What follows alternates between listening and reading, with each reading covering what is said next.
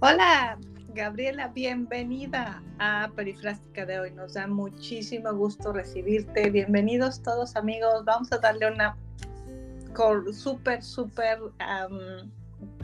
cálida bienvenida a Gabriela Serkin desde Argentina. Bienvenida Gabriela, bienvenidos todos aquí a Perifrástica de hoy, el podcast de Thinking. Y le queremos pedir a Gabriela que se presente, por favor. Hola Carolina, muchas gracias por la invitación. ¿Cómo estás? Muy eh, bien. bueno, muy bien. Eh, bueno, eh, qué gusto estar aquí contigo. bueno, soy Gabriela Serkin, trabajo en tecnología desde hace muchos años. tengo una empresa que se llama Triarsa, que desarrollamos soluciones en base a diferentes eh, opciones de Internet de las Cosas en base a diferentes tecnologías, fundamentalmente RFID, trazabilidad. Y, mm, y, bueno, como vos sabés, también eh, estoy bastante involucrada con el mundo del arte, entonces cuando surgieron los NFTs eh, llamaron poderosamente mi atención y me puse a estudiar mucho del tema. Y, y bueno, hoy estoy emprendiendo Poncho NFT, donde trabajamos eh, con artistas y con las marcas, potenciando su, su mensaje en Web3.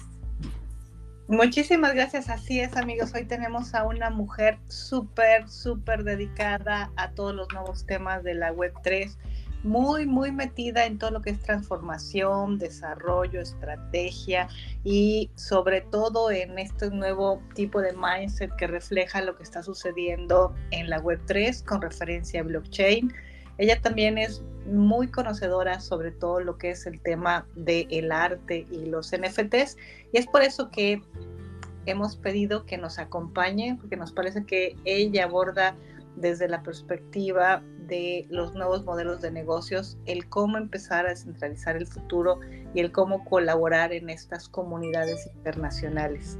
Cuéntanos cómo descubriste los NFTs y qué significan. Bueno, eh, eh, bastante ahí.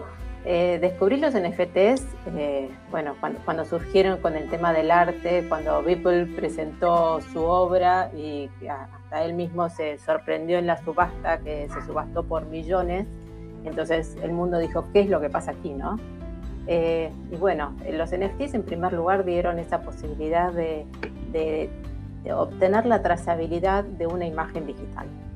Pero los NFTs no son simplemente sacar una foto a una obra que quizás no es digital, hay artistas digitales, pero para quienes no son artistas digitales no es simplemente sacarle una obra y eh, una foto y subirlo al marketplace, sino que tiene un montón de posibilidades más.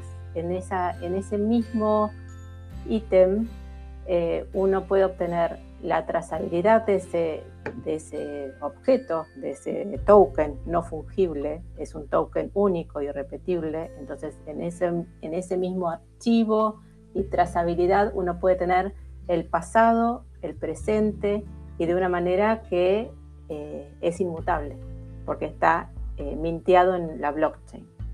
Hoy, ¿cuántas palabras? Perdóname, te interrumpí.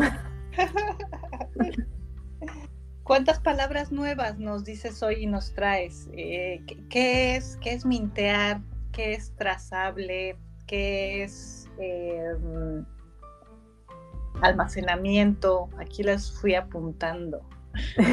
es un toque.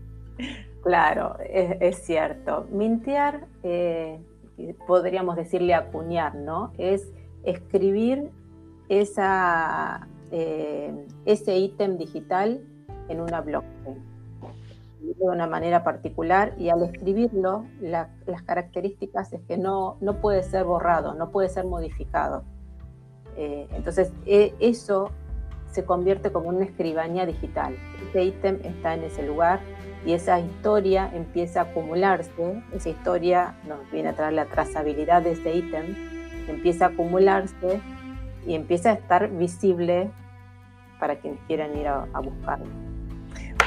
Me hiciste recordar a los egipcios con los glifos y los escribanos. y bueno, tenemos mucho que aprender de la historia. implementamos con otras tecnologías. Es de alguna manera ese tipo de, de bloques de información que se dan en, una, en una tabla, en una oportunidad de combinarlos y de mantenerlos? Completamente, completamente. Eh, hoy hablamos de la tecnología en, términos de bits, ¿no? Pero bueno, los egipcios tenían la suya en las tablas. Okay. es una manera eh, que uno encuentra inalterable, ¿no? Donde puede albergarse esa información. Sí, exacto, porque si alteramos un glifo egipcio, pues ya no es lo mismo y además rompemos la imagen de la pieza, la arquitectura, el arte y obviamente la definición. Yo, yo no sé eh, nada de glifos egipcios, pero sí me encanta el arte y me encanta este tipo de, de especial arte visual, el arte egipcio de la escritura. Y eso me trae otra pregunta que hacerte. Y déjame que te, te, voy a poner un, un, detalle más, ¿no? Porque digamos, eh, no es que técnicamente sea imposible modificar ese dato, sino que todos los datos, y, esto me lo hiciste recordar cuando dijiste bloques, eh, es, eh, la blockchain es una cadena de bloques, ¿no? Entonces todos los datos están como relacionados entre sí, lo que quiere decir que si vamos a modificar un dato, deberíamos modificar todos los datos anteriores. Y eso, bueno, claro, es, lo que lo hace romper la tabla y volverla a hacer. Claro. Y eso, eso entonces implica que la blockchain, este sistema de cadena de bloques, nos puede servir para muchas otras cosas. Por supuesto, por supuesto. Ahí está el gran poder de, los tokens no fungibles, justamente. Esto, eh, una vez que está escrito, es como decíamos, una escribanía digital, ¿no? Ahora, ¿qué es lo que podemos mostrar aquí? Eh, unido esto a que, por ejemplo, em, varias em, eh, redes sociales, por ejemplo, ahora eh, validan los tokens no fungibles, por ejemplo, Twitter, Instagram, que los ponen de una manera especial, los tokens no fungibles pueden empezar a ser nuestra identidad de alguna manera. Entonces, si, si, por ejemplo, yo estoy alineado, y en, y en Web3, por supuesto que son nuestra identidad, ¿no? Estamos hablando, digamos, quizás de dos mundos. Si yo, por ejemplo, estoy alineada con un determinado propósito, con un tema de sustentabilidad, con un tema em, que, me mueva, que me interese participar, eh, posiblemente yo adquiera un NFT o, sea, o, me envíen, me, me, transfieran un NFT con ese sentido y yo lo quiera mostrar en mis redes sociales. Entonces quiera mostrar cuáles son los intereses por los cuales eh, me interesa moverme, ¿no? Entonces esas identidades empiezan a reflejar de una manera visual quizás eh, en las redes y en la interacción de las personas y en la interacción de las marcas con las, con las personas.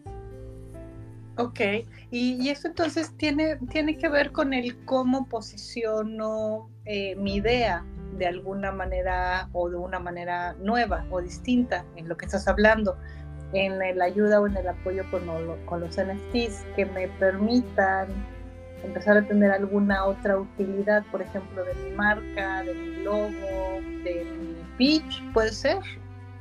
Completamente. En primer lugar, es una manera de transmitir un mensaje de una manera bastante innovadora en este momento, ¿no? hoy hablamos de los NFTs, pero quizás yo creo que eh, para fines de este año ni siquiera estemos hablando de NFTs y los utilicemos realmente, les, pongamos utilidad, porque ya tenemos una infraestructura armada para poder comenzar a utilizar todo esto. Vaya, se ha comenzado a utilizar, pero para utilizarlo cada vez más. Entonces, eh, el NFT puede ser esa imagen que habla y, las marcas, las organizaciones que hoy em, se reflejan propósitos, pueden empezar a aprovechar esta tecnología para reflejar un mensaje también. Entonces, generar una comunidad. Eh, me, lleva, me llevas a otro cuestionamiento o otro, a otro pensamiento ¿cómo, ¿cómo valido un NFT? ¿Cómo y a dónde lo veo? ¿Dónde lo busco? ¿Cómo me hago de él? Claro. Em, bueno, em, normalmente los NFTs están en los marketplaces, eh, son como eh, mercados de comercialización de NFTs, pero como organización, si quisiera ofrecer NFTs a, mis colaboradores o a, las personas que están alineados con mi marca, o quisiera eh, ofrecer NFTs como membresías, que sea como que permita desbloquear experiencias interesantes a mi público, a los que me siguen, los puedo generar y, no necesariamente hoy eh, la otra persona necesita tener una wallet de criptomonedas para recibir un NFT. Entonces hay plataformas que también eh, permiten eso, eh, ayudan en la experiencia del usuario a poder recibir como una recompensa un, un NFT y que no necesariamente tenga que ir a un marketplace o tenga que tener una billetera de criptomonedas para recibirlo. ¿cómo hacemos una, una wallet? A lo mejor dentro del mundo digital, dentro del mundo cripto, nos queda claro el que cómo creamos o cómo tenemos o cómo mantenemos, implementamos una wallet para entonces alojar un NFT o NFT. ¿Qué, qué nos recomiendas? ¿Cuáles son las mejores y por dónde empezamos? Bueno, uno puede tener una wallet o si no, también puede visitar experiencias que son intermedias. Yo digo que hoy el mundo, nosotros estamos muy acostumbrados al mundo Web 2, eh, donde tenemos eh, todas estas redes sociales mediante las cuales nos eh, interactuamos. y estamos yendo hacia un mundo Web 3, donde la wallet comienza a ser nuestro, alberga nuestra identidad. y, en el cual podemos no solo tener una wallet, sino que podemos tener varias. Por eso en ese mundo quizás eh, la identidad empieza a ser un, tema. Eh, y con esa wallet nos vamos a empezar a, relacionar en las nuevas redes sociales. Entonces, eh, ya en esas redes quizás no seamos Caro y Gabriela, sino que seamos seudónimos, tengamos nuestras identidades allí, nos conectemos con nuestros intereses allí, con, nuestra, con las marcas que estén en este lugar. Eh, y la experiencia para pasar del mundo web 2 al mundo web 3, hoy hay experiencias web 2.5, le llamo yo, que son experiencias intermedias que nos facilitan no tener que estar creando una wallet eh, y no tener que estar en aprendiendo demasiado para poder interactuar en este mundo. Si no wallets, hay algunas, eh, MetaMask es una wallet bastante conocida, sencilla para, para empezar, eh, que uno puede tenerla en el navegador y con, eso puede empezar a interactuar en marketplaces como OpenSea, por ejemplo, donde es un gran mundo de NFTs. Entonces ahí empezar a conocer. Entonces, sí, Ir, tú vas recomendando, recomiendas que se vaya paso a paso en esta nueva experiencia de eh, NFTs. ¿Para, qué, ¿Para qué nos puedes poner en la mesa? ¿Para, ¿Para qué son útiles? ¿En qué los podemos usar?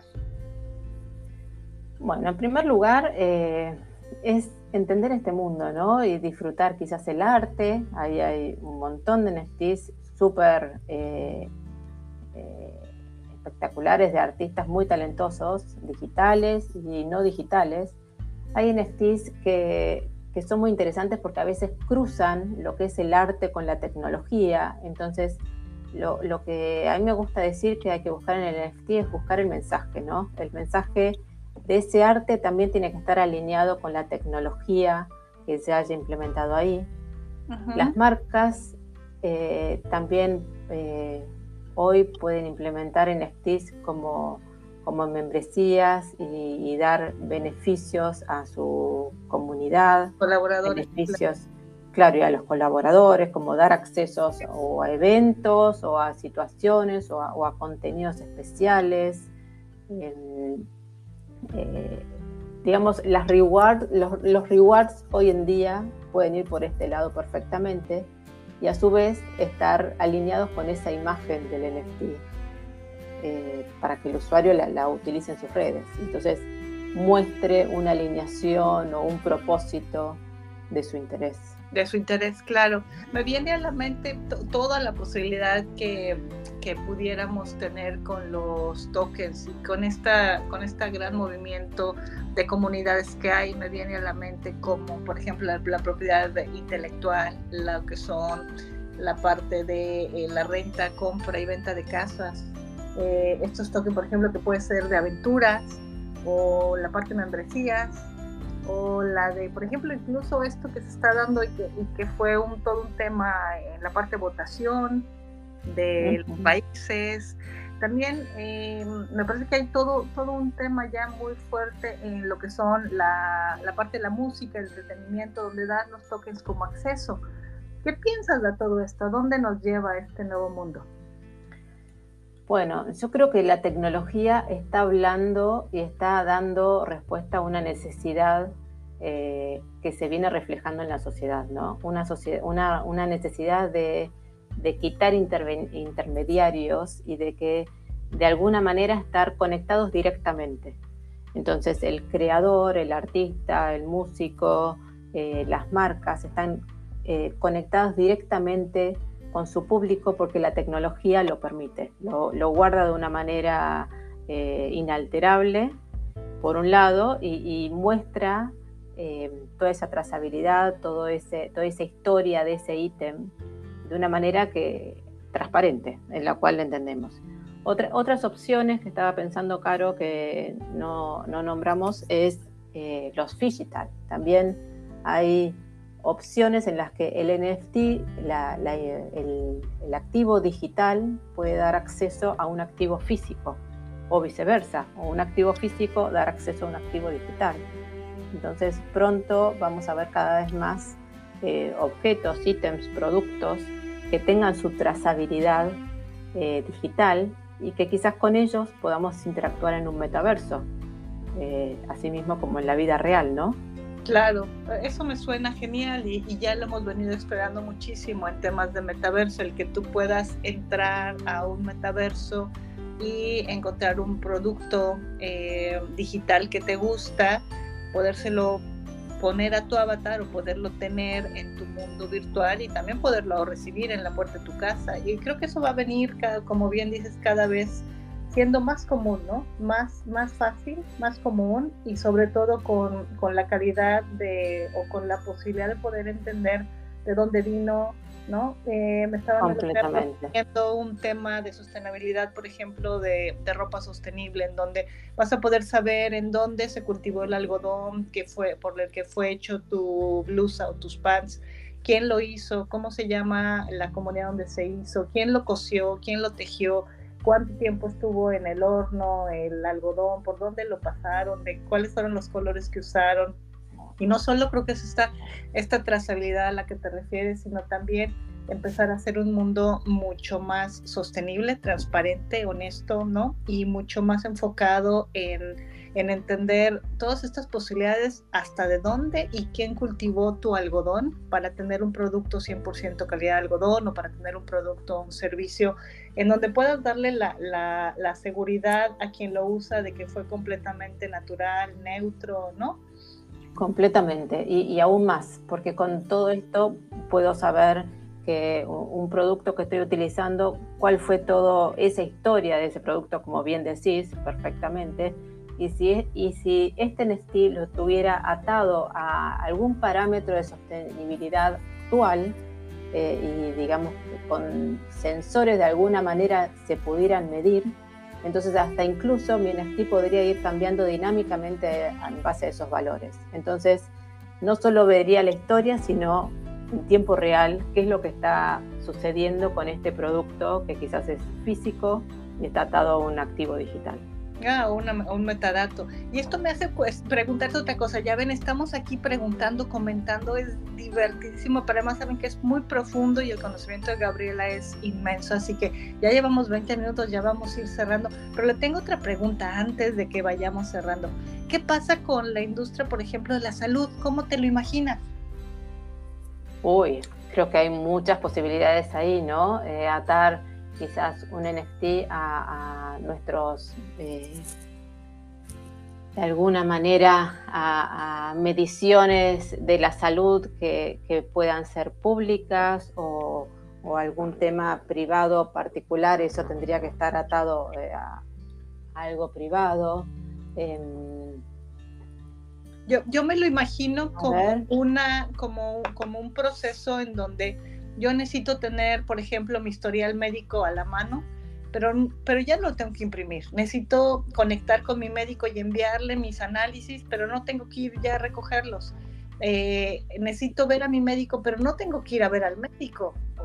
Puedo hacerlo ahora digitalmente. Necesito que se, se tracen, se ubiquen mis, a lo mejor, mis datos eh, del corazón y no necesariamente tengo que ir a que me revisen el corazón porque puedo atar un device a esta, a esta genialidad de la transformación digital o incluso pudiera tener otras, otras eh, temas médicos, análisis, eh, medicinas, recetas, enfermeras que me puedan estar checando mis, mis datos, eh, a lo mejor temas de emergencia, si necesito salir o si necesito una ambulancia. Yo imagino que blockchain puede servir para determinar cada una de las necesidades que tenemos como seres humanos para vivir mejor, para vivir con mejor calidad, con mejor calidad de vida, con mayor bienestar.